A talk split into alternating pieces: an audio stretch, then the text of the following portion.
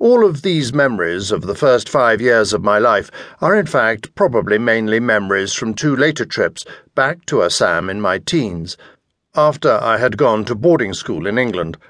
Of these, I particularly remember the shock of Calcutta, with its luxury alongside abysmal poverty.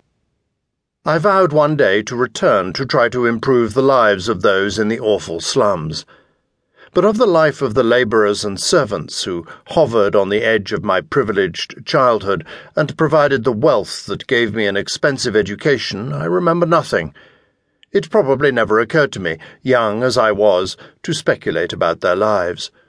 Neither did I, at that time, wonder about how the tea industry arrived in Assam, why the British were in charge, or even why tea was grown on plantations at all. This book is partly a search for answers to these unasked questions. In my twenties, I tried to return to India to learn more, but was unable to go to Assam for political reasons. So I went to work as an anthropologist in a neighbouring country in the Himalayas, Nepal, and to investigate a similar people, the Gurungs. There I studied the lives of those who, as recruits to the famous Gurkha regiments of the British Army, had helped to guard the tea gardens and their surrounding hills. My heart was still in Assam, but without the chance of returning there, I pursued a five year study on the history and culture of the Naga people of the area. This only brought up further puzzles. Why had the British extended their empire so far up into the northeast?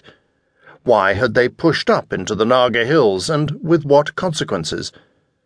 My researches circled round the edges of the tea gardens, but only added to the oddness at the heart of the phenomenon the presence of the tea gardens themselves.